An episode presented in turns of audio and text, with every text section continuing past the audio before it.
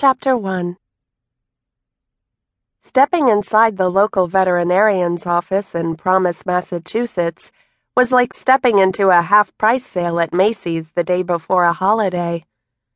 A Doberman barked repeatedly while a Pomeranian, eyes wide, ran in circles, piddling on herself and the floor, frantic to escape the din and chaos.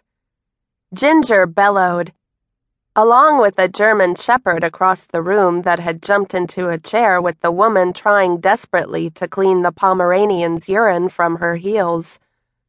The shepherd, easily 100 pounds, bounded back onto the floor, sniffed once at the yipping Pomeranian, then raised his leg and doused the little dog. As soon as the entrance door opened, the shepherd squeezed through the opening just as a woman pushed her way into the waiting room with three poodles heading in different directions. The shepherd's owner raced after the dog. When Kaitlin tried to pat Ginger's head, a Jack Russell Terrier dashed between them, yanking the leash from his owner's hand. Ginger glanced at Kaitlin, then whimpered pitifully, begging to leave. It's okay, girl. Kaitlin moved to an available seat further away, but was bombarded by the stench of cat urine. A large tabby in a crate hissed. Ginger woofed. I know. You don't like loud noises. Ginger snorted in response. Kaitlin had driven to town a few days ago from New Jersey to stay with her 85 year old grandmother for a few weeks. Even though her Gram insisted she did not need help, Kaitlin and her mother were well aware of her distaste for any assistance. Over the years, her rebuttal to them had been, Hogwash! I do not need a nursemaid. Gram's stubborn front did not hide the fact that her gait had slowed, and she stumbled behind a walker, wearing fuzzy socks. She had also been having trouble getting out of her favorite chair until Kaitlin's mother bought her a special chair that rose up to help her stand. When a cockatoo yacked loudly, Ginger whined. Can't you keep him? He isn't mine. A man stood at the front desk, eyes pinched, shifting back and forth, his voice high and strained. He pocketed the credit card the veterinarian assistant handed him and peered at her name tag. Look, Sue.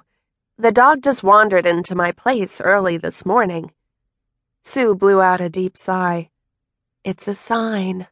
Don't you see, Mr. DeVane? His drifting into your life means the two of you are meant to be together. Jack. Please call me Jack. He raked his fingers through his thick blonde hair. No, you don't understand. This dog came into my condo because I left the door open. After I retrieved the morning paper, I found him in my living room, dirty and bleeding, so I brought him here for treatment. I have no intention of keeping him, and I hoped you might place him in a good home.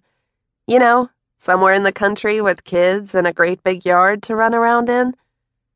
Sue shook her head. We are not an animal adoption center.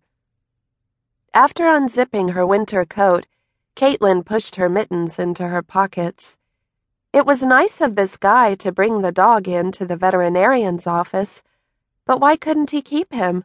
The puppy seemed pleasant enough. His little tail wagged uncontrollably, and his big brown eyes dripped with love. Kaitlin pushed her affection for animals aside and quieted her dog loving conscience. I will not get involved.